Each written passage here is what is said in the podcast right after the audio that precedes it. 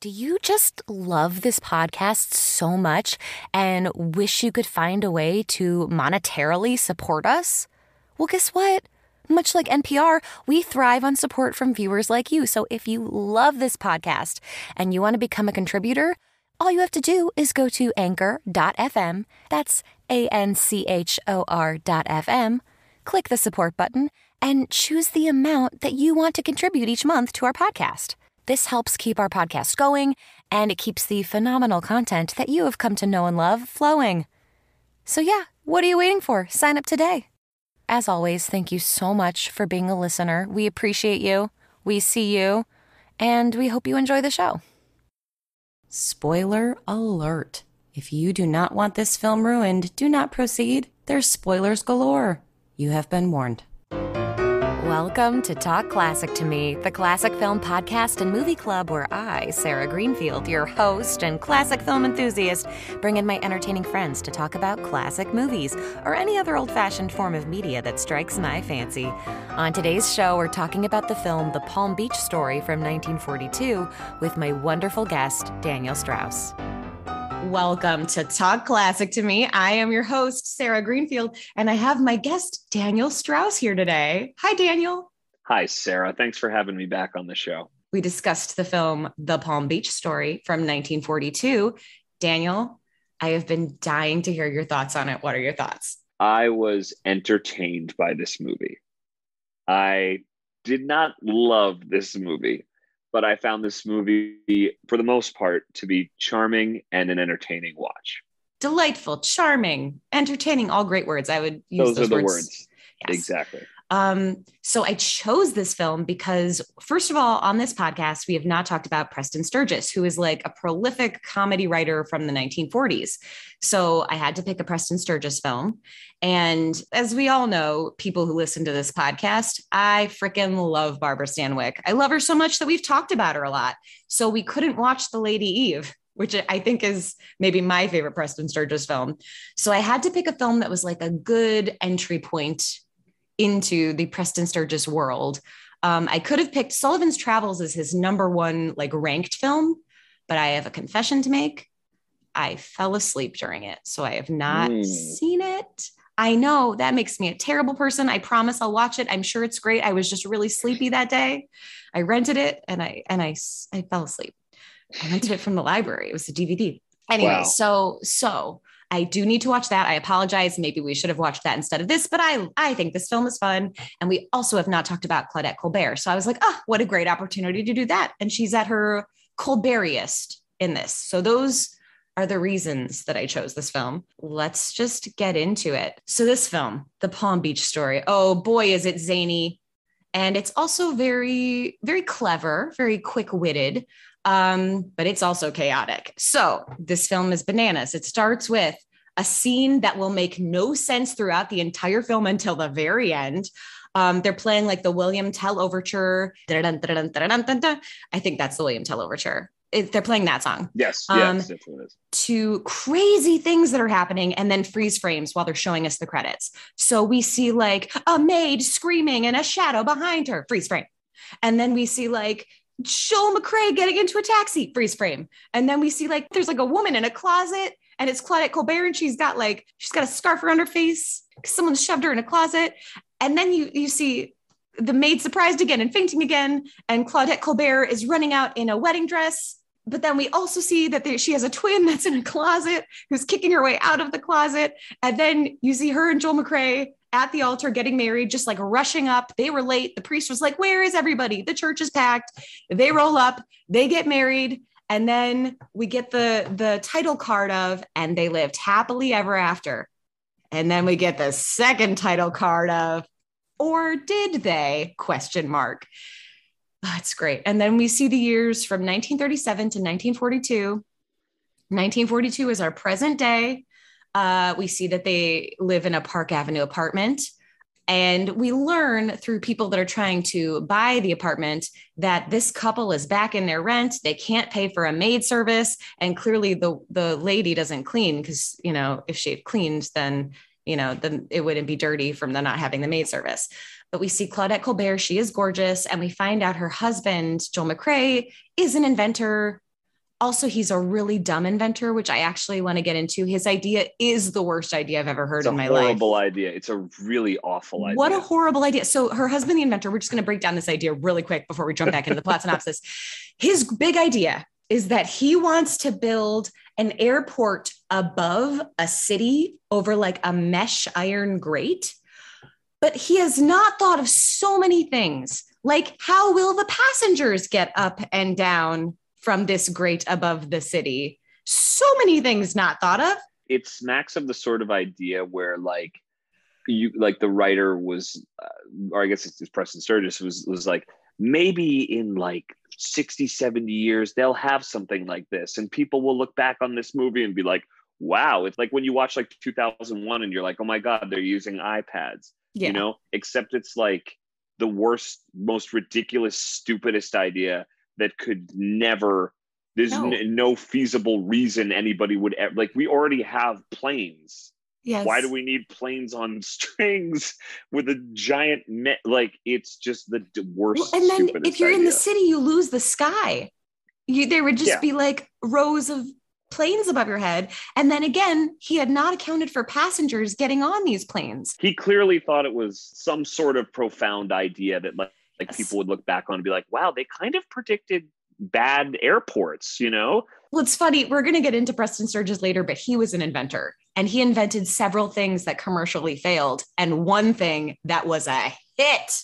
And we'll get to him later. That's a little. pokemon It was, yeah, he invented Pokemon. You're correct. Pokemon. That's Mhm. you got it, Daniel. I know. Always Yeah. on the nose. You. gotta catch them all Yeah. that's what he said so yeah that's that's joel mccrea's terrible idea in the film but in the film they pretend like it's brilliant. And he only needs $99000 which i did look up and in the past that's like 1.6 million okay? He just needs 1.6 million to make a model of it. That's it. So claudette colbert and him are married and they are dead broke can't pay any bills but she still wants to live in the height of style and he's not going to let her work because it's you know the 40s and she's like, I'm a terrible wife. I can't cook. I can't sew. I have a great idea to solve this. I am completely gorgeous and sexy, and everyone loves me. I'm just going to divorce you, get a rich husband for his money, and then fund you so that you'll be happy too. It's so ridiculous. Oh, because another plot point is she could do this without divorcing him, but he gets jealous every time a man hits on her and can't handle it. the first thing you see is her just like accidentally get 700 bucks from a weird old guy who's just Love like it. how much money do you need i'll give you anything you want but then somehow the natural conclusion from that is like i have to divorce you and marry somebody else so that i can funnel money to you through another person Oh, but I blame it on him though, because he got so jealous of the Weenie King. Because if he didn't get so, oh, we, we got to tell you about the Weenie King. So when they're in the people that are touring her apartment, one of them is like a deaf older man from Texas who is the Texas Weenie King, who just takes a shine to her and is just a silly old character actor man. And he finds out she's broke and he's like, How much do you need? And he takes out a giant wad of bills and he's like, I'm rolling in dough. And he gives her $700 and um, she kisses him on the cheek and he's like, Wowie. Um, and then, yeah, so she has seven hundred hot dollars. diggity i think it's Hot diggity, Hot something Diggity that makes more sense because he's the sausage, the weenie king. Mhm. Um, there's a lot of great lines about sausage as well. Uh, but uh, she is so excited about this, and she tells Joel McCrea, and Joel McCrea is just like, "Ah, no, another man can't be interested in you. This is not good. Money bad." So I think they could have remained married. And she had mentioned like earlier, even she says later in the film, like everything I set up for you, you you knock it down. So she could have been an asset to him. She sets up deals for him left and right. He just doesn't want to take them because he's jealous that other men are attracted to his wife and he doesn't trust her. So I blame it on him entirely. But I also would. That's very my that's on brand for me. yeah but it's his fault So she she could have done it that way, but he chose to be difficult. So she's like, "Well, I guess I have to divorce you so I can get you the money this other way." I will say they do have good sexual chemistry. They actually imply that they have sex, which is great for a film in the 40s because that's not normal. So, plot synopsis continued. She's like, "Husband, I'm leaving you to marry rich man to give you money for this stupid stupid project." And he's like, "I'm not cool with that." And he tries to stop her from leaving him several times. It never works. She always gets out, and people just want to help her. They just see Claudette Colbert and they're like, oh, I love you. How can I help you with everything? So she gets a taxi for free to the train.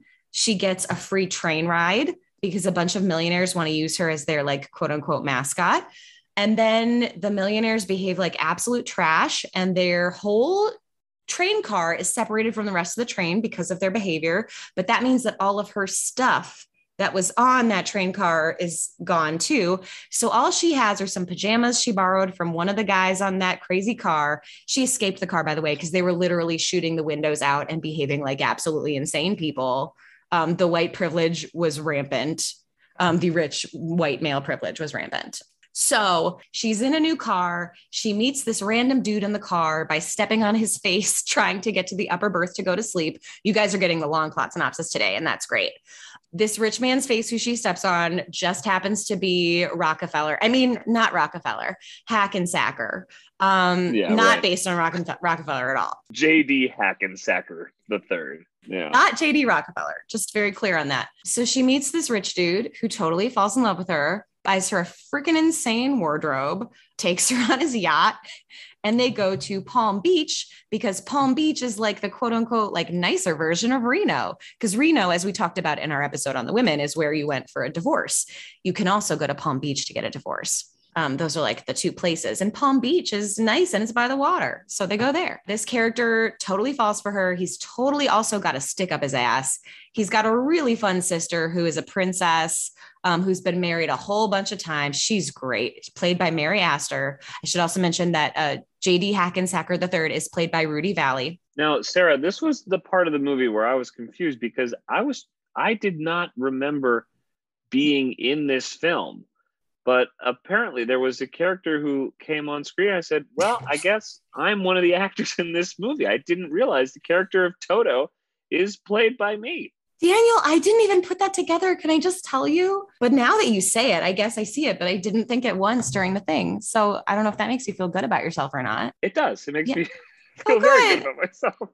But I did see him and I was like, this guy's my avatar in this film. And he has no real purpose in the film. They just were like, this guy's kind of funny. Just pan to him every now and then. Again, that's who I would be in this film. You're proving my point. Well, if I was in this film, I would want to be Mary Astor's character, but they'd be like, no. And I'd be like, okay. And that's how that would go. well, yeah, but wait a minute.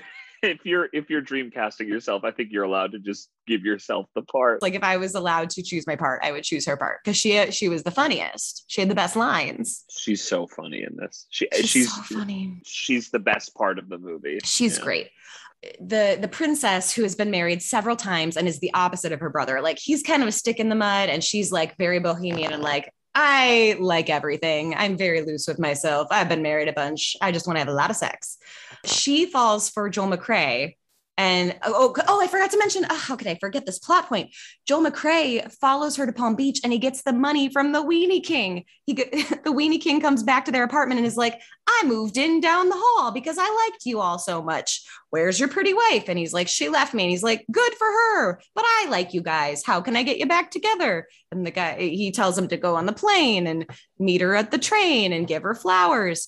So he does that, finds out she's not on the plane, finds out she took a yacht with the rich guy goes to the yacht station. Is that what it's called? The yacht dock? I'm not a yachter. I should also mention how pompous this Hackensacker fellow is, constantly being like, oh, having money is such a pain. And you're like, oh my God, shut up, shut up, shut up. Uh, at the yacht dock, uh, Joel McCrea is waiting for her, sees her with this rich guy. He's like, how did she hook a rich guy so fast? Also, their boat was called the Erl King, E R L, like the oil king. So Claudette Colbert has kind of implied that her husband was not great to Rudy Vallee. So when she sees him there, she can't tell him that's her husband because they might not like each other and he might not give him the money and he might beat him up. So what she ends up doing is saying, This is my brother. And Rudy Vallee's very nice to him. Mary Astor like wants him to be her next husband after, you know, she has been dating Toto this I'm whole sorry. time.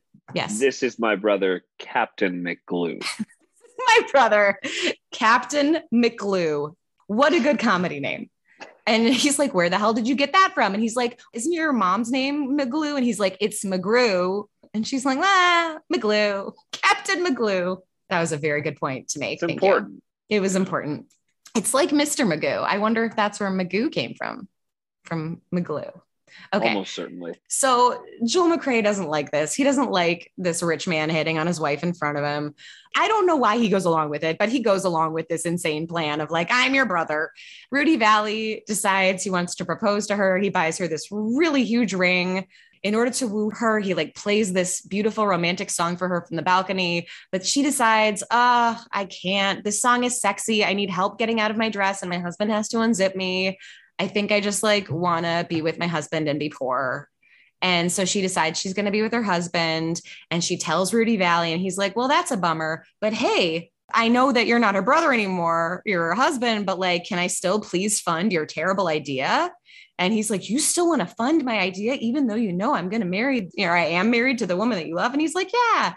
And then they both go, Ah, what a shame that you don't have a sister. And she goes, I do. I have a twin sister. Didn't I tell you? And then Joel McCrea goes, And I have a twin brother. Didn't I tell you? But that's a plot for another day. Or he says something like that. Like, that's a plot for another story. Um, and so the very end of the film is Joel McCrea and Claudette Colbert together. and then we pan to the right and we see Rudy Vallee marrying Claudette Colbert as her twin sister, looking confused. And then Joel McCrea marrying Mary Astor, also looking confused.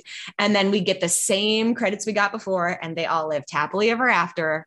Or did they? And that's the film. That's the movie what a weird, wonderful piece. Okay, at the beginning of this movie, Mm-hmm. where one Claudette Colbert is locked in a closet, what's what's going on? What is that supposed to be the wedding at the end? This, my guess, is that the one who's tied up was supposed to be marrying Joel McCrea that day, but the sister decided that she liked him, so she tied up her sister and married him in in her place. I think it's a double that. I think that the sister Oh. was supposed to marry not Joel McCrea, but Joel McCrea's twin. Joel McCrea took over for his twin. Claudette Colbert took over for her twin. They married each other and figured it out. And then we're like, oh, but I like you even more. But then this begs the question of why didn't the other two get together? Why didn't the twin and the other twin get together if they were actually probably supposed to marry each other? But you can't even think because if you start to think about it, the whole thing falls. Yeah. It's so dumb. It's ridiculous. I see this a lot. I feel like in older movies where like pre like 19 like 64, they didn't believe in a third act in a screenplay and they would just tie everything together in the last 2 minutes of the film where it's like when the 2 minutes left they're just like Oh, by the way, um, all that shit that happened before, um, it's okay, and nobody's mad. Oh, you're not mad at me? Cool, I'm not mad at you either. Hey, okay, we're done. Bye.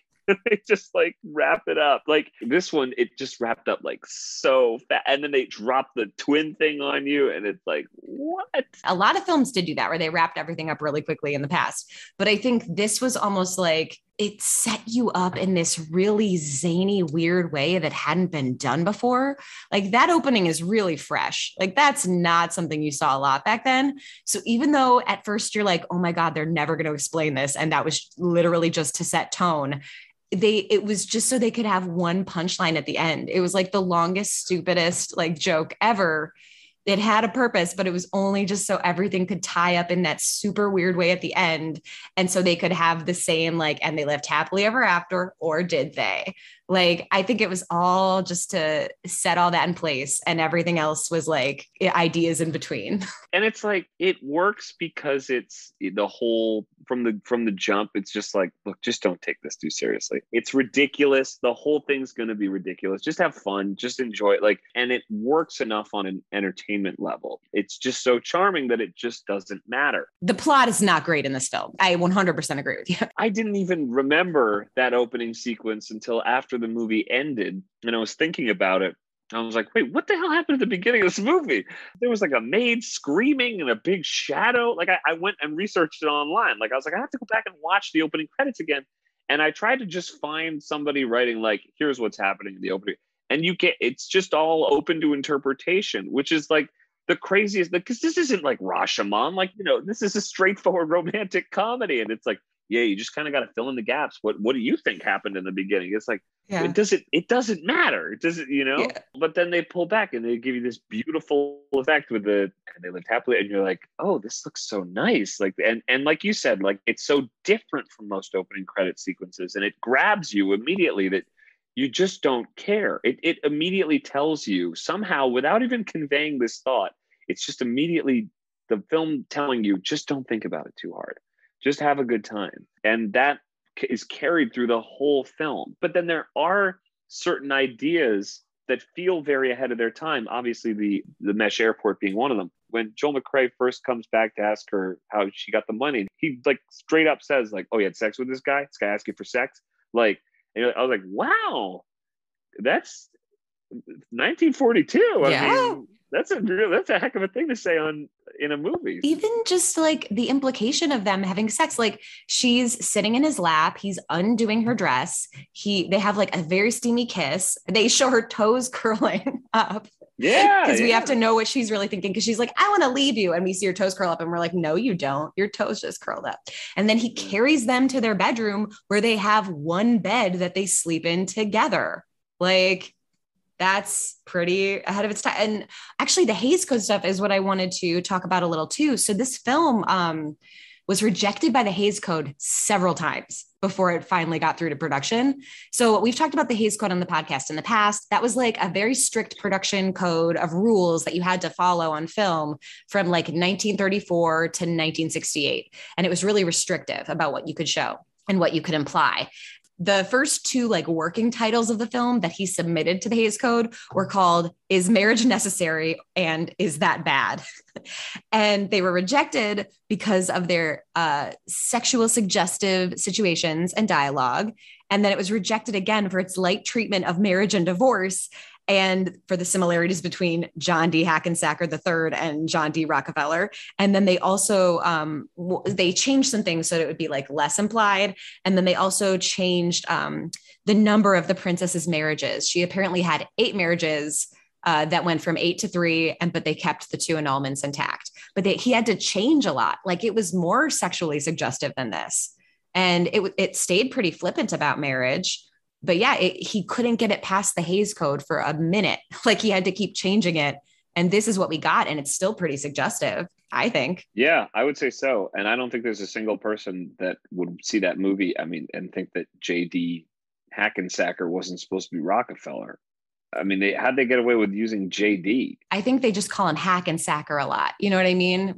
I feel like they don't say his name that much. Well, I don't know how they got away with it. But I think nowadays it, you wouldn't know. I don't think a lot, a lot of people know or think about the Rockefellers, but in the past, I don't know. Maybe it was just enough of a nod. Uh, I mean, the general public, if you if it came out today, yeah, we're not bad an eye. But I mean, anybody who knows the Rockefellers, but even more than that, yeah, I mean, it's it's pretty suggestive. Claudette Colbert's whole thing when she's talking to him is she says like she's like you don't get it like you don't know me from the back of your neck anymore like I'm very attractive yeah. You, you, know, when I, people, you know, this is what happens to me. I go out and if I ask for something, I, it's not hard for me to get. And then she sort of proves that throughout the film, basically time and time again. And she's like, if I, you know, if, if I'm around men, I can, it's not, it is not hard for me. And I thought that was like very empowering because she's like aware that she has this power and then she wields it to she's using it to get away from her husband because she wants a divorce because she loves him, but she needs to get she wants to get money for his air like these dots of these very sort of clever ideas that in the broader scheme of the story you're like who cares? Well, and I think if I was her, maybe in her brain, she's thinking, okay, I'm not going to be hot forever. Cause I think she says that at one point too. So maybe she's like, I'll bag me the rich husband now, get that money for you. You'll get rich again. Hey, guess what Palm Beach is for? Divorce. we'll be together. In my brain, that's what she was kind of doing. But I add that. They don't ever say that. The plot of like, I'll divorce you, but I'll meet somebody who has money. And that way I can like this ridiculous convoluted plan of like, I'll sacrifice our happiness and our relationship because I can get you this money and then you'll get the thing you want. I'll have to quietly sit with someone else who I don't care for and pretend like I'm like, it's crazy. It's crazy. Yes. But it calls back to this idea too that we talked about in the women of how like it is so messed up that the best you can do as a woman is through your marriage. Like the best financially, job wise. Cause like, you could have a smaller job potentially. You could be a secretary. You could do all of these other things that like pay your rent. But the only way you're going to advance and have any money is to become a rich person's wife. And that is your, not just like your love life, but that's your job too. So, like, if Claudette Colbert had all this confidence, what she could have done in the world like versus like i can be someone's wife versus like i can run a company or i can like if she had a place for that ambition or if she had a place to put those things how cool would that have been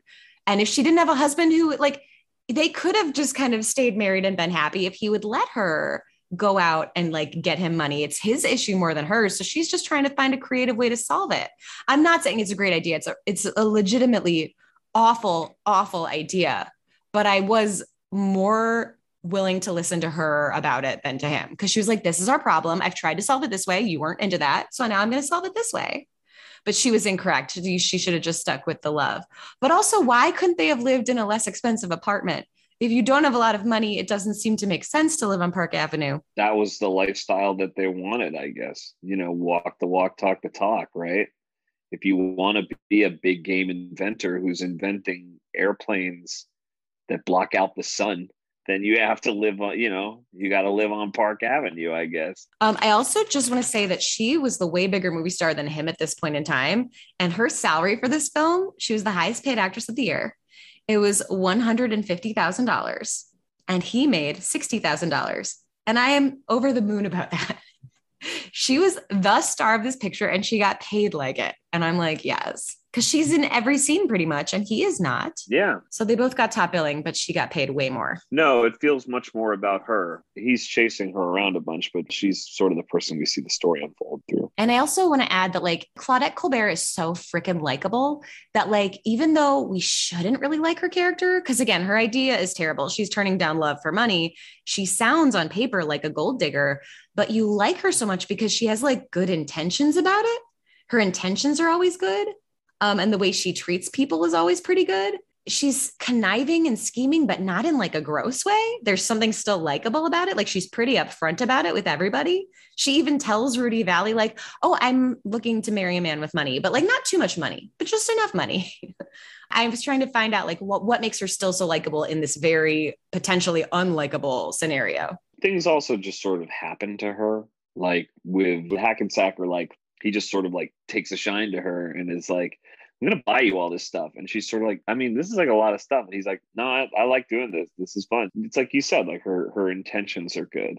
One of the few times where you see her kind of like lose her temper, be a little short with somebody is is when she's talking to one of the three black people in the movie who's like, oh yeah, they separated that car with all those crazy guys. And she's like, what are you talking about, idiot? They, I don't know. Where are my clothes? She's all of a sudden, I was like, oh, hmm. And that was uh, one of the things that obviously has not aged well about this movie.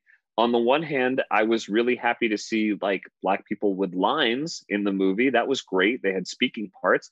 But on the other hand, they were all service people working on the train and like the guy who is throwing the crackers to the crackers with the guns in what could have been like a i mean it's like not a not funny scene i guess. It's like like i kind of just hated those guys. I was just kind of like you guys are awful. The rich white millionaires. But how much funnier would that scene have i mean and whatever. Now i'm critiquing something from the 40s you know living in in 2021 which it's, it's right it's a different world but like if the bartender is allowed to have like a real reaction instead of just sort of like smiling when he throws the crackers like how much funnier is that scene? There were a few moments like that. Everything you said yes 100% that was like one of my modern lens things like that does not age well at all of their treatment of people of color in this film. We've talked about this on the podcast as well because it's so important to talk about like they're placed in these horrible like stereotypical ideas of what people had about african american people back then. The way they had them kind of talk with an accent and the way they had them behave um, not like real people, but like a stereotype idea. And they kind of do that with um, with uh, Toto too, in terms of like the immigrant thing. The immigrant's going to take advantage of us and isn't as bright as us. Yeah, I didn't love any of the treatment of anyone that was not like a white person. Anytime that you watch a movie from this time period, you're aware of, of yes. American history. But when it's so in your face like that, I mean, that was something that I don't know, that it just sort of it just leaves a very bad taste in my mouth watching Yeah. it now to see those scenes and to see them kind of still in i mean obviously Yeah. still in the film they're part of the film but they, they just like i said they just leave a bit of It sucks. Well, and even just the scene you were talking about, I couldn't find the right words. I still can't find the right words because it's like I want to say they're infantilizing him or like making him have these childlike reactions when he that person in real life would not have those reactions if he they were in that circumstance. But um they leave him on that train. They don't even take care of him. Like That's true, yeah. That was insane to me because that's what I was thinking. I was like, well, where's George? What's happening with George? He's stuck on the train with those psychopaths with guns. And you see George like running after the train that's leaving him behind to fend for himself with a bunch of like white monsters who are trying to murder him. So I agree with you. That stuff is hard to watch. And thank you for pointing out that Claudette Colbert was like one of the one times she's rude is to like a black man in a serving position to her. It's it is not cool. it really bothered me Yeah. I, I don't Yeah. know because she was like so lovable and then the second that happened i was like it's just gross. And he helps her. She doesn't have any clothes because her clothes were on that car that got separated, which apparently happened in real life. Preston Sturges saw that happen in real life. A car gets separated because of behavior. So he wrote it into his movie. Yeah, that's how he had the idea for separating cars. He invented train car separation. That's how he got the idea. Pokemon and train car separation. So Claudette Colbert, they all try to gather clothes for her from the train, and all the clothes look ridiculous from the other female passengers. So she makes this actually really cool outfit out of the pajama top that was given to her and a Pullman Porter blanket. So like the Pullman Porter, the one she was just yelling at, was the one that gave her the solution. And she had a black maid helping her, and the black maid gave her those earrings. So like in the end, the people that you were just rude to were the people that like helped you the most, that served you the most kindness. But yeah, that bothered me too. But I will say she did look really great in that scene. That was a really cool outfit that she made out of a blanket and some pajamas. So, yes, all of that. Let me gracefully pivot from racism to the ending. How did they shoot that ending? This would have been really advanced for the time. They had the doubles that they used, or like, so it's them. How, because this would have been new technology ish in the 40s of like having Claudette Colbert stand next to herself and Joel McCrea be in the same shot as himself. And then also they pull through that, there's like two glass title cards. So, like, how did they do that? Was my question. And I don't have the answer. Do you have any ideas? I mean, in terms of putting them next to each other, I think they probably just shot the scene separately and then they overlay the film on top. You know, you have a stationary camera, you shoot one person standing on one, then you shoot the other person standing on the other side and put the film you know, over the, the other piece of film. In terms of the stuff, I don't know. They, I mean, those are practical uh, title cards, so they must have had some some sort of operation where they were flying them in or something at the last second. It looks amazing. It really looks cool. It was, uh, yeah, it was honestly one of my favorite parts of the movie. That pullback that they did those two times. I'm glad they did it twice because worth seeing two times. s- the coolest full circle way to start and end a film. So Preston Sturges is insane. He's one of those people that did so many things in one lifetime. You know, like for example, Claudette Colbert, I was looking her up. There's not really going to be a lot to talk about because her life was pretty much her career, and there's not really a lot about her floating out in the world. Preston Sturges has so many random factoids about him on the internet that you're like, is all of this true? And some stuff that I remember hearing about him wasn't even what I was reading. Like, I feel like I remember on TCM them talking about him potentially being manic or bipolar because of the amount of content he produced in five years, the way he was able to do that, like write at night, shoot all day, do all of these things is so consistently for such a pressure cooker amount of time. Um, they were like, they think he might have been manic for that period. But anyway, Preston Sturges, he was famous for first being a writer who then transitioned to directing. And he's one of the first people to kind of do that. Um, like a lot of people who were writers and directors were famous, but he was the first person to like be well known as a writer first and then transition into directing. He won an Oscar in 1941 for Best Original Screenplay for The Great McGinty. And some of his films of note that he wrote and directed are um, Sullivan's Travels, The Lady Eve, Christmas in July, Miracle of Morgan's Creek, Hail the Conquering Hero, Unfaithfully Yours, and more. Like he wrote more that I didn't even name, but that's what he like wrote and directed. And that was all in a five year period. All of, well, Unfaithfully Yours was later. Most of those were within a five year period. Oh, and he was also famous for like elevating the screwball comedy. That was like his what he was known for. Um, so screwball comedies were something happening in the late 30s. and they're very funny and they're very beautiful and romantic a lot of times too but he adds this like witty more naturalistic mature ahead of its time vibe to them um, and usually in my opinion they're a little bit like darker the ideas behind his films so like like the lady eve which which i love is barbara stanwyck and henry fonda and it's about a con artist who's trying to con a man falls in love with him he realizes her con so she double cons him so that he'll fall back in love with her. Like it's so it's like the characters aren't necessarily honest or like you root for them, but they're not great people. Unfaithfully Yours, which I think you would actually love, Daniel. It's this weird gem that came out in 1948, like way after his productive period. It's considered like his last good film that he wrote. And it stars Rex Harrison, and the whole film most of it takes place in Rex Harrison's mind. He's a conductor of an orchestra.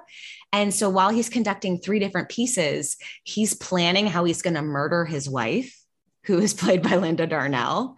So each piece, it's a different scenario that he tries to plan her murder for because he thinks she's cheating on him. So when he goes home to actually do the plan, because he does try to do the plan, he's comedically failing miserably each time. And I'm I'm gonna kind of spoil it for you because it's forever ago and whatever. But he realizes she's not cheating on him, and he's like, "Oh, thank God I didn't kill her." but you're like rooting for the main character to potentially murder his wife. It's like these dark themes that he somehow makes funny. And Miracle of Morgan's Creek, it's about a girl that gets pregnant in the 1940s from a soldier and she doesn't know his name. And she says, she's like, we got married and I was drunk and I don't know his name. So it's like these kind of darker themes that he turns to comedies and he was always screwed over by the censors essentially. Like even in the miracle of morgan's creek the whole um the point he wanted to get across was like ladies you don't have to give everything to the servicemen. They'll try to like get you to sleep with them. You really don't have to. That's like not your duty as an american. You can do what you want with your body. You do not have to sleep with these men. Um, but the censors were like no you can't put that in there. So he did it. But his life is so weird or not weird it's just so unusual. Like he had a mom who was kind of like mary astor in this film his stepfather was the third marriage and she had gotten annulled with his actual father. So his stepfather adopted him. His stepfather was insanely wealthy and was kind of like the Rudy Vallee character in this. Um, and his mom was kind of like the Mary Astor character, and they didn't really get along. And I think they ended up getting divorced too. But his stepdad adopted him. That's why he's named Sturges. It was his stepdad's name. His mom traveled everywhere, all over Europe. She was really good friends with the famous dancer Isadora Duncan and often would like go on tour with her for fun. So he was raised everywhere. He grew up a lot in France. He was a Francophile. His last film was about the French, and toward the end of his life, um, that's where he was hanging out most of the time. He was in the Army Air Force for World War One, but he did not leave Texas, so he did not see any action in the war. This is not verified. It is on IMDb. I don't know if this is a fact, but this is where we get into the inventor stuff. It says on that page. So his third stepdad was wealthy because he owned a company called Maison Desti, and that his mom also owned too, I guess. And so he invented a kiss proof lipstick called Red Rouge in 1920 for that company. And that was a success. And he also allegedly invented a ticker tape machine, a photo etching process, an automobile, and an airplane that were very unsuccessful. So his one big success was Red Rouge lipstick. He eventually turns to writing plays he's pretty good at it. They do really well. He has a big break on Broadway with Strictly Dishonorable. It earns a good amount of money that gets him noticed by Hollywood. He goes to Hollywood. He writes scripts and he feels really frustrated by the studio system and by the lack of control he has over his scripts. He eventually um, teams up with Howard Hughes and they start their own production company, California Pictures. Just a nice, solid name. Rolls off the tongue. We're in California, what should we call our company? I just don't know. I've got it. California Pictures. So yeah, him and Howard Hughes started a company together. This is during Howard Hughes's kind of decline. And also it's when it's so ironic that when he's finally given freedom, this is when he starts making flops. so they don't work well together. The company doesn't do well. He signs with Fox to do Unfaithfully Yours. That's the last good picture. He does a bunch of flops. He eventually moves to Europe and then does one more film. That's kind of it. He dies at 60 of a heart attack while writing his autobiography at the Algonquin Hotel. Friday will be the 62 year anniversary of his death and the 36 year anniversary of my birth. He died on your birthday?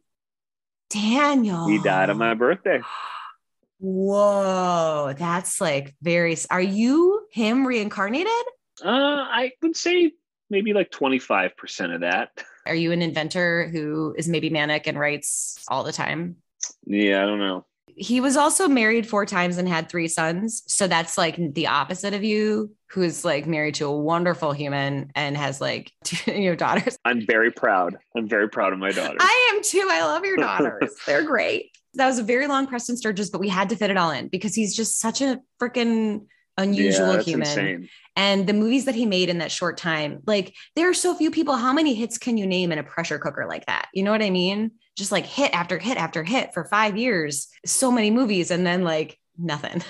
like the creative spark gone. He was like an expensive perfectionist, I think was what they referred to him as.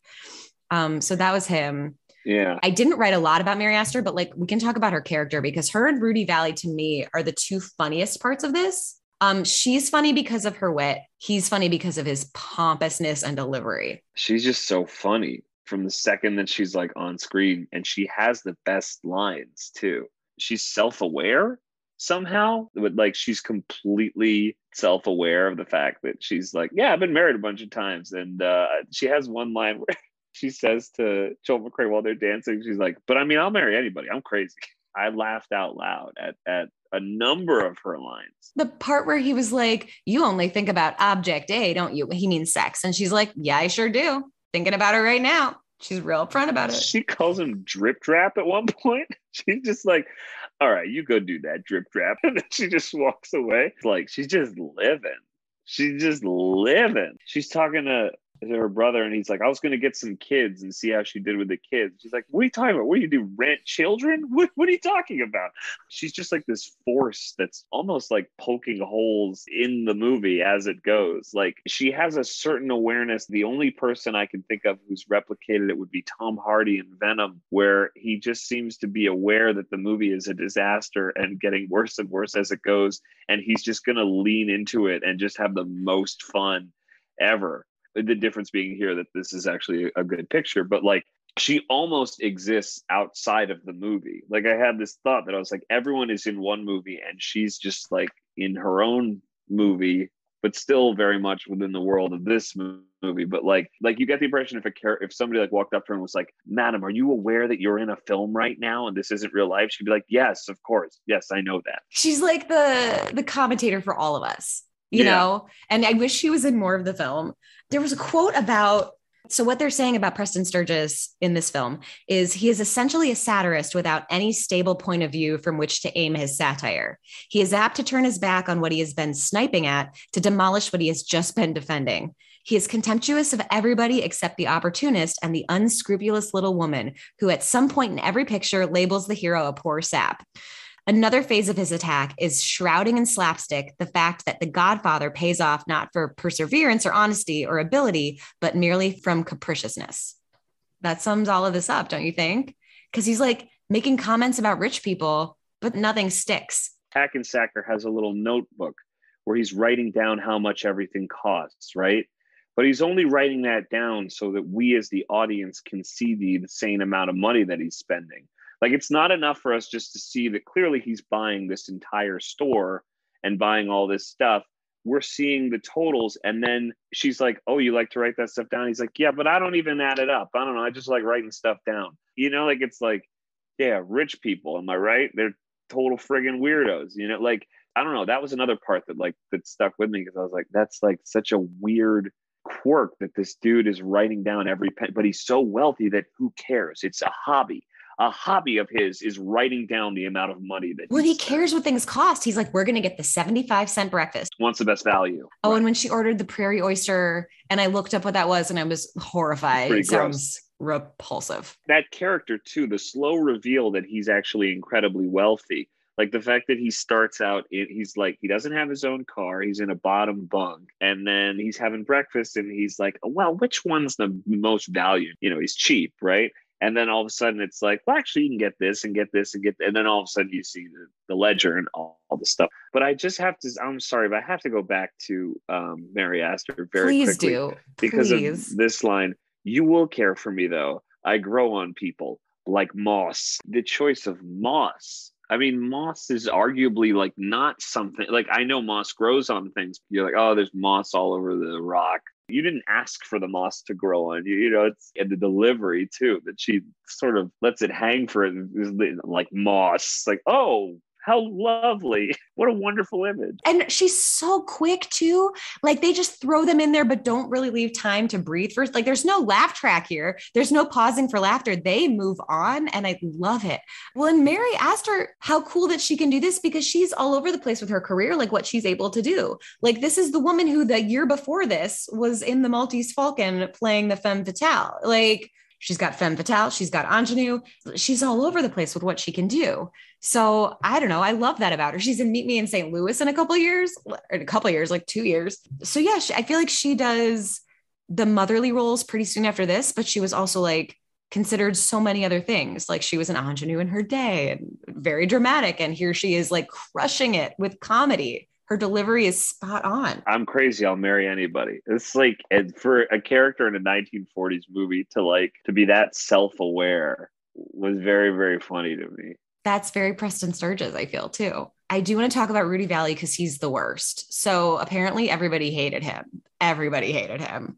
If you were like, Sarah, what's a factoid you remember from seeing this at the film festival at TCM? And it was literally just them being like, Rudy Vallee was a pompous ass. like he basically like was this character kind of of just he was very full of himself. He had a really bad temper.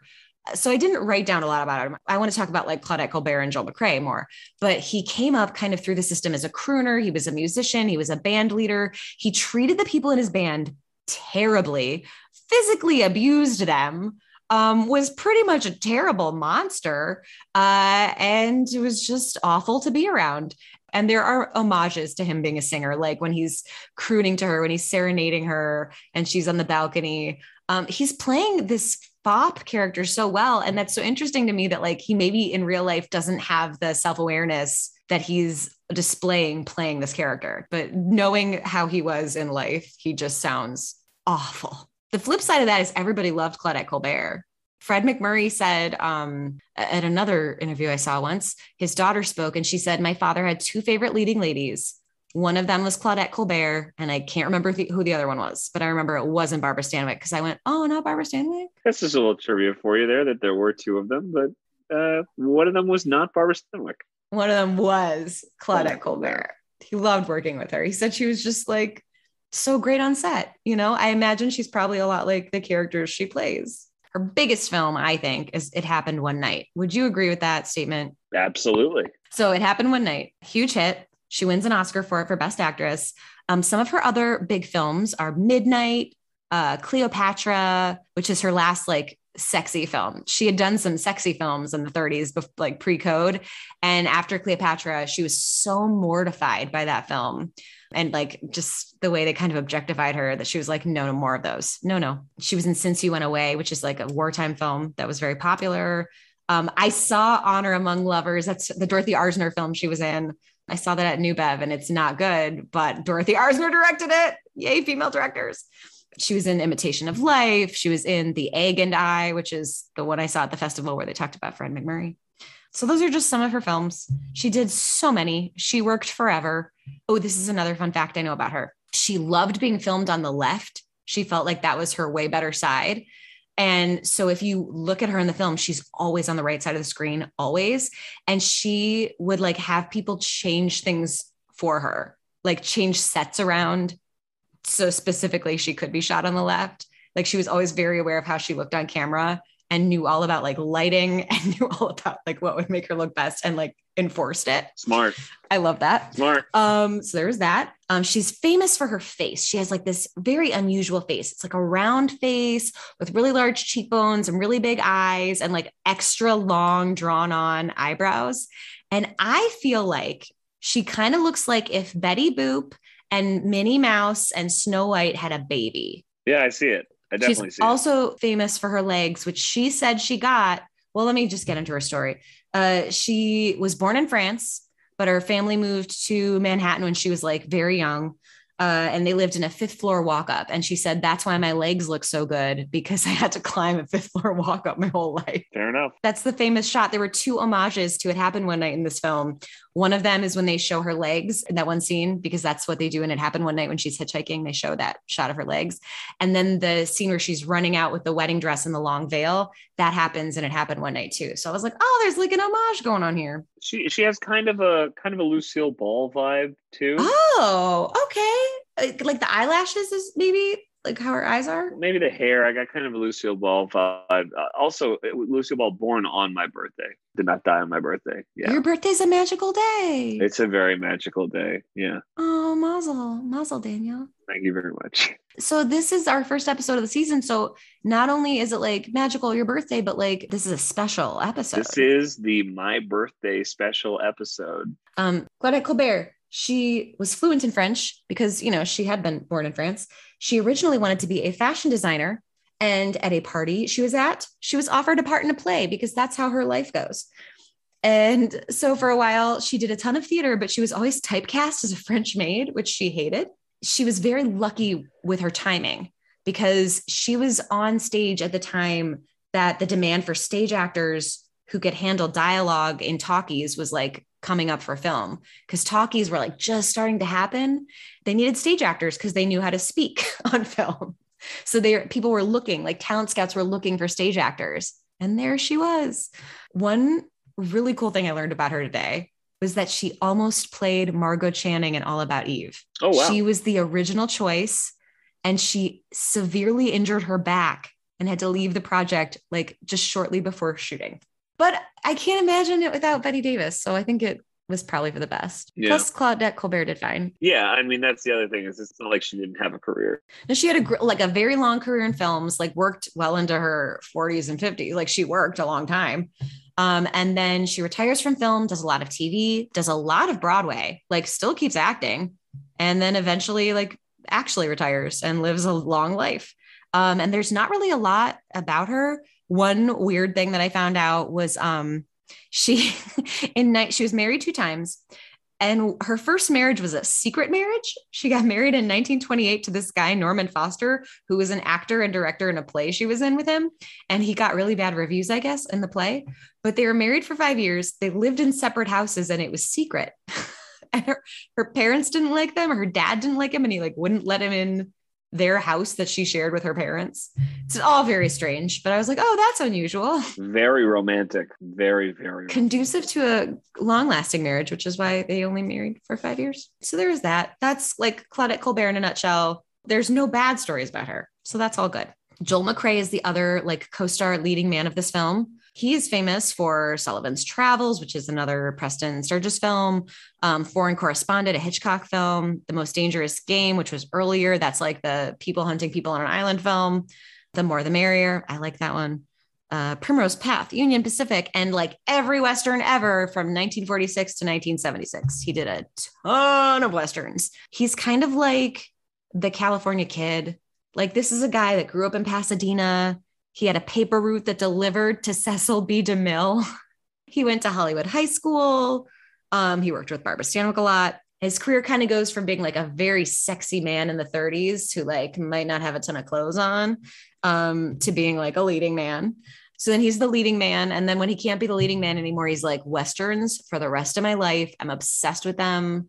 I want to be a cowboy. I have a ranch. I love riding horses. Westerns so yeah, from the, the remake of the Virginian on, that's all he does. And um, he was married to this woman named Frances Dee, who was another a fellow actress.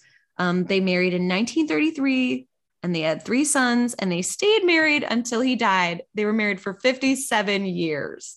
And I like that. We did talk about the money. I did do some Googling over what things would have cost. So he pays $315 for a dress for Claudette Colbert in 1942. And I was like, I wouldn't pay $314 for a dress today. So I looked that up, and that's like $5,000 in 1942.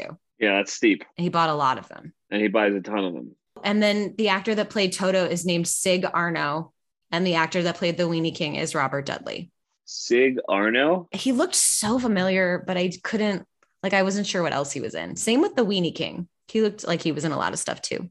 Roscoe Ates he just played a member of the Quail Club.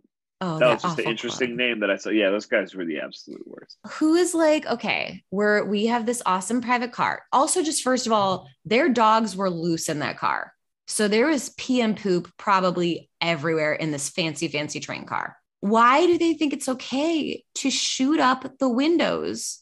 How did they not die? More questions. Maybe there was a bloodbath after the fact. Yeah. Well, you know, it's it, again, the whole movie's telling you don't think too hard about this. You know, You're correct. You're 100% correct. just don't think about it too hard. One of the first people that you meet is like an old guy who can't hear anything, who's just handing a woman money after she scares him in the shower. I mean, you know, why does she hide from him? She's like hiding, and then he just like finds her, and she's like, "Get out of here."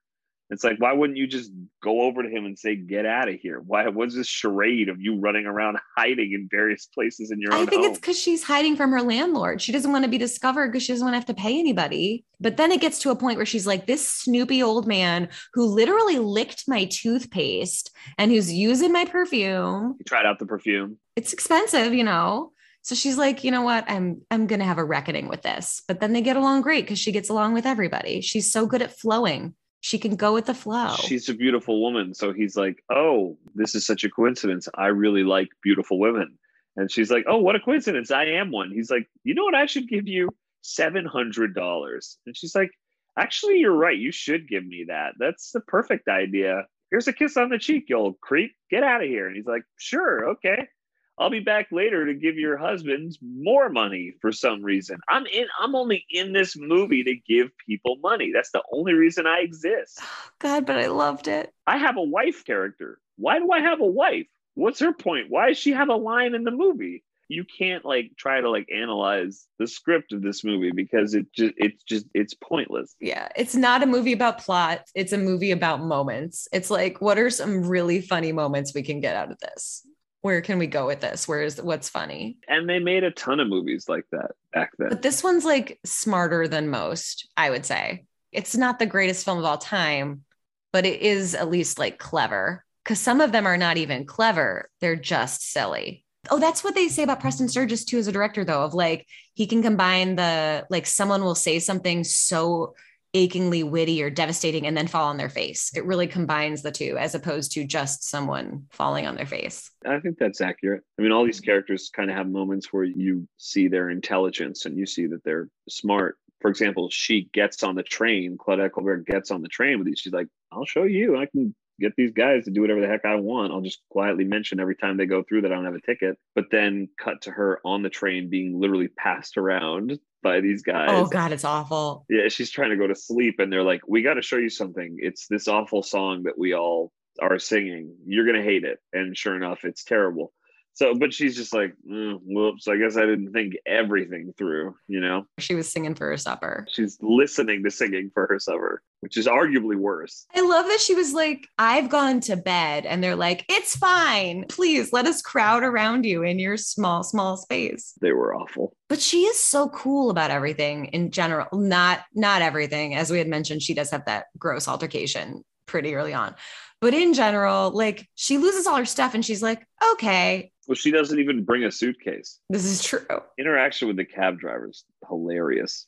She's just like, I don't have any money. Can I get in the car? And he's like, Yeah, that's fine. I'll I'll give you a free ride somewhere. And then the her husband with Joel McCrea is like, Hey, stop. And the cabbie's like, Hey, buddy, just leave her alone, okay? She just has this like superpower that it's like men are just gonna completely fall down in front of her, which is completely realistic. That was just so funny to me that the cab driver on like immediately it's like that's no problem. I'll just waive the fee. This is my job and my life. But sure, what the heck? You're a nice looking woman, and then immediately defends her. It seems like they're doing. Do you remember that episode of what was that show? Seinfeld, Seinfeld. No, it was Garfunkel. Garfunkel and Oates. That was the one. So there was the there was the episode where they try quote unquote mermaiding, where it's like as a woman, you're in a relationship and you don't talk, and the man just puts all of the assumptions on you, and it's like the most successful relationship either of them have ever had. And that's what keeps happening to Claudette Colbert. Is men just place assumptions on her over and over. So it's like the reason that cab driver, I think, gives her a free ride is he thinks she's being abused by her husband, right? She's Yeah. leaving her husband. They're fighting over the luggage. The luggage goes, she gets in the car and she says, go. Like that's the assumption that's made. Same with Rudy That's Vallee. what- right. He thinks right? He too. assumes the word. Everyone's assuming all these things, and she's just like, I'm going to let you assume that, and I'm going to reap the benefits, and that's actually fine. I didn't lie. You assumed it, and I'm me. I'm delightful. The only lie she tells is that her husband is her brother, which again, it's like these characters, like who they are. You think you have a grasp on like who they are as people, and then it just like goes out the window in the next scene. Like she's uh, all of a sudden just a, a massive lie that her husband is in fact her brother, and his name is Captain McGloo. if you think about it, his identical twin is her brother-in-law. So if she in court, she could be like, "Oh, for one moment, I thought it was my brother-in-law." Like it would hold up potentially in court. When they said that thing at the end, they were like, "Well, I have a twin." I was just like, "I can't believe they did this in the movie." But then I could also believe it. I was like, "Of course they did this." As soon as the dude was like, "Well, too bad you don't have a sister," and then sure enough, she's like, "Well, we both have twins." You're like, "What?" Yeah, okay, sure. And then the twins at the wedding are like, "Huh? I'm getting married," and it's like, "What? They, did they not? What did they drug them? Like they just brought them here and we're like." Okay, you say just say I do when the guy this is gonna work. We're, we want to build the airport, okay? We're gonna make a mesh airport. They're gonna get rid of all the trains and buses, and people are gonna fly places on a zip line. It was like Shakespearean. Yes. But I, I will say, like, the twins did look confused, but they potentially are doing well for themselves in terms of money wise. They're not even real people. I mean, that's what we, the audience, we're like, we're not supposed to care about them as people. I guess that's why I'm like, why even put the thing in the beginning? I mean, it like walks such a fine line of being like ridiculous. Like, well, it is ridiculous, but like It is ridiculous. being like, this is too stupid. You could like imagine him being like, "Ah, I can't introduce these twins at the end of the movie. That'd be crazy. let me set let me plant a little seed at the beginning. I'll do this i'll make everybody think they're about to watch an agatha christie novel adaptation. And that way as they're leaving the theater they'll be like well look you know honey he set up for the twin thing in the beginning of the movie. Like it was like what what what what what? Like wouldn't it just be enough to have them getting ready for the wedding and having it be hectic and that they're late? Again it's there's no point in even talking about this or going like there's no like if if Preston Sturges were the third person on this Zoom call, he would be like, "Why are you thinking about this so much, you loser? You don't have anything else to do. You have children. It's almost ten thirty at night. You're awake.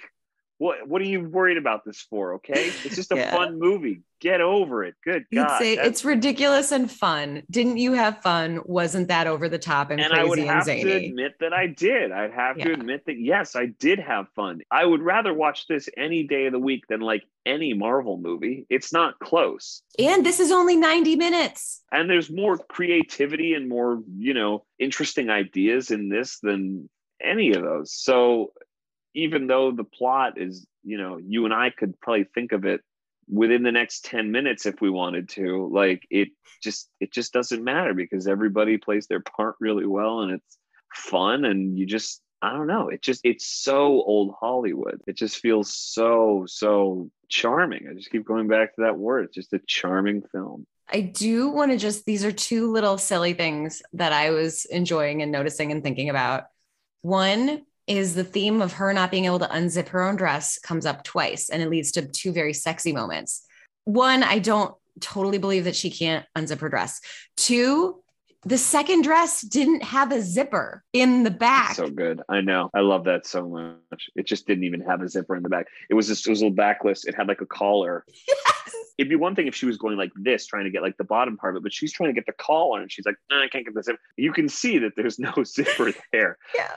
But it's like they did it's not like they reshot it and they're like, oh, hang on a minute, continuity, that doesn't make sense. Like they just are like, it doesn't who cares? They're like, whatever, nothing matters. it doesn't Keep it. matter, okay? Stop thinking about it so much. You don't you liked it, didn't you? Yeah. I'm glad you caught that too. It was driving me insane. there was even a voice the voice in my head goes like there's no and then it just goes who cares you know where this is going right they're going to call back the thing from the beginning with the zipper it doesn't matter she could be wearing a t-shirt you know she could be wearing like a garfield Oh, my t-shirt. t-shirt zipper is stuck. Ah, Oh, the zipper on these Garfield nightgowns always gets stuck. It's like a picture of Garfield eating lasagna on the front. She's like, "Hey, can you help me?" And you're like, "Like it clearly buttons in the front." I had one of those as a child. there was no zipper in the back. Those were huge in the early 90s. I will also say the other thing the pajamas. I love that in the past, pajamas were equivalent to being naked. Like when he runs after her and he's wearing his pajamas, he needs, he wraps like the comforter around him so no one will see him in his pajamas. And he loses his pajama bottoms and people can presumably see his buns or his old timey undies. I don't know her too. She's like, I can't leave this space in my pajamas. I have to hide in this upper berth because no one can see me in these skivvies. Just that idea is hilarious to me. Well, you, you used to get dressed up to travel, right? If you're going on a plane or a train, you get dressed up, you put on a suit, you put on some nice clothes. I was actually thinking about that just today. We have these increasing reports of rudeness on airplanes and people being rude to uh, stewards and other passengers. And I thought, you know, what if we like brought back formal dress on the airplane. Maybe if everybody got on the airplane in like a tuxedo or a three piece suit or a pantsuit, everyone would be like, well, you know, we have to be a little nicer to each other. We all got dressed up today and came here. You know, I'm not the sort of person who's like, you know what the problem is, is that we don't have enough of that old timey America. You know, like I think it gets dangerously close to that. But then I was like, no, I don't think this is that. I think if like United Airlines was like, all right, look, okay, you got change fees now. You don't have to pay change fees anymore. Okay. You make a flight, cancel it, reschedule it, whatever the hell you want. Okay. But you're wearing a suit and tie when you get on this plane. I think that would be a fair trade off. It depends what I have to wear as a woman. If they're like, and you have to wear heels, I'd be like, come on. You don't have to wear heels, but I think you should wear, you know, either business a, casual. A, yeah, business, a blouse, you know, maybe a skirt or pants. Pants is okay too. I'm just saying everybody is, you know, a little bit better dressed than than they usually are because at the very least everyone would be so uncomfortable that they would be like i don't i'm not hmm, i don't know maybe i haven't thought this through. I don't know. Can you know if you're wearing a three piece suit are you less likely to like yell at a steward who didn't bring you your uh, jack and coke fast enough true but then what about people from like poorer communities that might not have suits and stuff what would well, they do that's a great question but But the good news is, is that the airline is going to supply them with clothes. So the way this will work is, have you ever eaten at a restaurant, you know, where you have to wear a tie or a jacket? They'll give you a jacket, right? It's going to work like that. So let's say you you can't afford, you know, look, I can't afford these clothes. No problem. The airline will send you a stipend. They'll send you a two hundred dollars stipend to go to a Ross or a TJ Maxx, a Marshalls, whatever you have in your area, and you purchase the clothes now, if you attempt to use that stipend for anything else, then you can incur a fine. That's an issue. The money is to buy So you have to show the receipts. Yeah, you and you also I'm going to be honest with you, it's a lengthy process to prove that you don't have the funds to pay for these clothes, but the program exists and if you as long as you plan it out, you will be able to get the clothes. And actually the nice thing is is that anyone can apply for this program regardless of income. Um, if you are taking a flight soon, if you bought a ticket for a we, is there a movie we were talking? Is this a movie podcast? Daniel's like really good at improv. And we just caught him in a like a beautiful improv flow. Yeah, no, I didn't that wasn't improvised. Actually, I'm reading off my computer. I wrote this this afternoon. you know what? That idea is as good as the um, idea that Joel McCrea had in this film of the mesh airport atop skyscrapers. Well, I think I think you're not giving it quite enough credit. I think there is more of a. You're right. It's better than that's the worst idea ever. In my idea, yeah, his idea is like, what if what if there was a way to cause more accidents? He's like, what if what if you could see less of the sun? We did really do the modern lens. I mean, the roles of women in this, the wife, the people of color, the way they're treated, the immigrant stuff. I feel like we covered all that. So that was like our modern lens. I do want to read maybe quotes if you wrote them down that you want to share for sure. But the Weenie King, I wrote Weenie King and Toto shout out. I really liked those character actors. They Toto literally had no purpose plot wise, but was just fun. And they would show his face at the end of a scene and how he would react to things just because they were like, I think the audience wants to know what does Toto think? Yeah, Yeats and Neats. I mean, I thought that was like Yeats and Neats. It's great, hilarious. Yeah. Um, And the Weenie King was very funny, very creepy, of course, but I, I thought he was amusing and funny. I also thought Rudy Vallée's delivery was really good. And I hated that I thought that because I know what a dick he was. I thought he played the part like perfectly. Yeah, him and Mary Astor were, in my opinion, are the two. They are what make this film. I wouldn't put him, uh, to be perfectly honest. She's top. She's number I would not one. put him in the same conversation as her. they were just such good foils, though. I thought she really like ran away with the movie. She did, but it's like having her opposite is great too. Like I love how how off the wall she is, but then he like how are they siblings? Like she's so bohemian and she's so quick witted and self aware. He is not self aware at all and pompous and like has a stick up his ass. They're like balancing each other on scales. So she's superior, of course, but I do think he's on the other side of that scale, balancing that out. Once I was like, oh, he's just he's Rockefeller. I sort of was like, okay, that's his shtick. She felt like somebody from like 2021 watching the movie, commenting on the movie while it was going on. The line she had about Roosevelt killed me. I know I Yeah. wrote it down somewhere. Uh, it was hilarious. And his lines about like, that's un-American. I just, he kept saying, that's un-American. Uh, she says, I'd marry Captain McGloo tomorrow, even with that name. Hackensacker says, and divorce him the next month. And she says, nothing is permanent in this world except for Roosevelt. I love that line. I love it. What What do you think about What do you think about um our our our main characters are named Tom and Jerry? I loved it. I, cause I was like, the ma- that, that would have existed. Those would have been cartoon characters at this point. Yeah, I they kinda love it. predated the film by two years. Yeah, That had to be on purpose, don't you think? I, yeah. I mean, they're playing kind of a cat and mouse game. Jerry is the mouse, isn't? And Tom's always the one getting crushed. Tomcat, Tomcat. So she's the mouse. He is chasing her. Daniel, Yeah. that's brilliant. I hadn't put that together. I just thought like Tom and Jerry, haha. But you're right. She's the mouse and he's the cat that gets keeps getting pummeled to follow her. I think that yeah, I think that's probably on purpose. Oh, also, this is just forever. There was a popovers shout out, and every movie I've watched with Jamie Lynn Beatty has had popovers in it. So I was like, oh, popovers, Jamie Lynn Beatty. Jamie Lynn, come and get your popovers. And then, oh, that was the prairie oyster. We didn't say what it was for the people at home, but if a prairie oyster is disgusting, and I looked it up, and it's a drink made with raw egg and seasoning, drunk as a cure for a hangover. It's a hangover thing. Yeah, right. Yeah, but that server brought them a very cute little tiny glass of brown something, or looked brown because it's black and I white. don't. I don't know. I've always wanted to have one. They order them all the time in those old movies. Yeah, oh, oh, I thought you meant now they order them all the time. And I was like, who have you seen order a prairie oyster? No, I've never seen anybody order a prairie oyster, but I'd like to try one at some point. I guess I would just because I like to know what things are like. So I probably would. I've never had like a raw egg. I haven't, uh, well, they do have those rum drinks though that use the raw egg, but it's like frothy. So you forget that it's raw. Yeah, it's different. Yeah. Oh, and I, there was a quote that she had in the beginning about like, men don't get smarter as they age, they just lose their hair. And I was like, ooh, that's funny. I liked it. So, yeah. And then the fact that it ends with, and they all lived happily ever after, or did they, is just fantastic. It's so slightly cynical, but gr- like it's great. First of all, is marriage necessary is nowhere near as good of a title for this movie.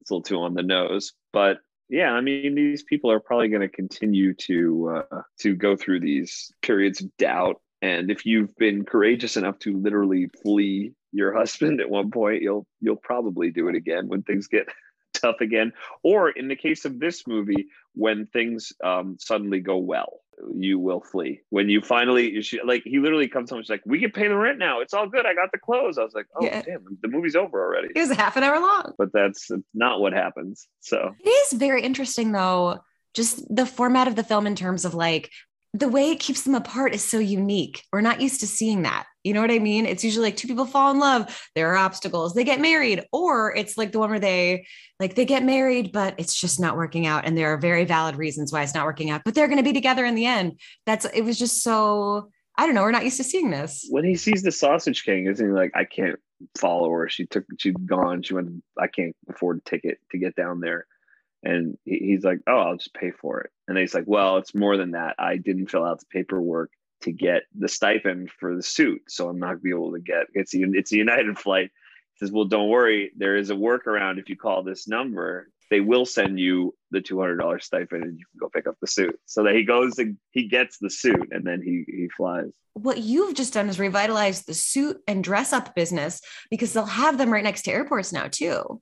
So that's just jobs that you've just created. I am a job creator, and I think that this is a really, really good idea. And I think you're going to see more and more people coming on board with it. I think, let me put it this way I think like 60 years from now, people are going to look back and say, wow, that idea was ahead of its time. I think you might be right about that one.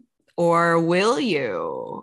We're going to do the double feature portion. I would say, obviously, a Preston Sturges marathon of everything he did from like 1940 to 1945 would totally work, plus Unfaithfully Yours from 1948. So that would be like The Lady Eve, Unfaithfully Yours, I said, Miracle Morgan's Creek, Sullivan's Travels, all those. Yes, yes. Oh, and then I mean, I haven't seen Hail the Conquering Hero, but that's also supposed to be fantastic. Okay, there's that. Uh, I would also recommend watching The Awful Truth, which is a comedy about divorce as well from 1937 with Cary Grant and Irene Dunne. That would probably pair pretty well with this. Midnight is another movie I think I would pair this with. Another screwball comedy from the 30s starring Claudette Colbert as a woman who's just kind of like passing through, looks really nice, has no money on her, and people are really kind to her and help her along the way. That's it's another one of those. Um, and then it happened one night would probably be my last uh, double feature with this. 1934, like the original rom com, Frank Capra. It's smart, it's funny, it's over the top ridiculous. Yeah, those would be my double features. Do you have anything that you want to add, Daniel? Besides Venom, obviously. From 1992, Tom and Jerry, the movie. Now, don't be taken aback. They do speak in this film, which they don't do in anything else. I don't think there's a single other one where they speak, but they do speak in this. And when you see the movie, you'll understand. Anchors Aweigh, Jerry speaks. Anchors, Anchors Aweigh, Away. it, with Gene Kelly. Jerry the Mouse does speak to Gene Kelly when they are dancing together. Okay. Well, then the only other time that they spoke was in Anchors Aweigh with Gene Kelly. But in this movie, they speak throughout the entire film. They learn that they've been able to speak. They just uh, chose not to speak to each other. And they, other sort of magical things happen throughout the movie. But I think you'll see a strong influence from the movie we just talked about, whatever it's called. I've forgotten the name. In, the Palm Beach Story, which is also not a good name. It's very forgettable. No, it's not a good name, and it doesn't really describe what happens in this movie. But again, feels like a sign of the times of just like sometimes movies would just have titles like "The Gray Man Wears a Hat," and it's just like about like three people who go on a hike or something, and you're like, why'd they call? It? And it's just like I don't know. Well, he wore a hat. That's just what they did. That's yeah. That's like how they named movies back then. Wait, can I ask you what would you have named this? Like Madcap Money or something like Oh. that. Uh, well, What about money isn't everything? what about something like um the longest separation I- or or I, i'm trying to think of something like uh meet me in palm beach Oh, that, that's pretty good. That's pretty good. The palm beach story makes it sound like it's gonna be about like two people who like moved to palm beach and open up a b&b It sounds serious. If you know that Palm Beach is a place where people get divorced, you're like, oh, this is going to be a drama about divorce. You're not like screwball comedy for days. yeah again no one cared they wanted to call it is marriage necessary which is just like a terrible name for a movie the fact that he was like this is what I want it to be. They're probably like, you can't call it that. And he's like, how does this violate the Hays Code? And they're like, it doesn't violate the Hays Code. It's just a bad name for a movie. I know what it should have been called. It should have been called They Lived Happily Ever After, or did they? That's what it should have been called. It's not bad, sir, but it's a little long. I mean, remember, you want this to fit on a Damn it, you're right. On a on a, on a what if it's just or did they? what if they called it twins? But twins exclamation point so as not to obviously be confused with the late great twins of Arnold Schwarzenegger and Danny DeVito. Right. Okay. So so Preston Sturges has an idea in 1942. I want to call movie Twins, right? But he kind of knows where the future's going. He sees the future. We've established this. He knows what the future trends will be. There's going to be a movie down the road, and you know what? That movie should really be called Twins. I'll put an exclamation point at the end of this, And then he did. and then he did. Wait, it should have been called McGloo. Yeah, I think Meet Me in Palm Beach is pretty good. I think that's the best one we've come up with so far. Yeah. Well, everybody, we had a great time. Thank you so much for listening. We'll see you next time on Talk Classic to Me. You have been listening to Talk Classic to Me with Sarah Greenfield. That's me. My guest this week was Daniel Strauss. They will be featured on our Instagram page. If you enjoyed our show, please introduce a friend and show them how to subscribe, and maybe even find us on anchor.fm and become a contributing member. And don't forget to follow us on Instagram at Talk Classic to Me for some awesome content and to find out what's coming up next. Thanks for listening.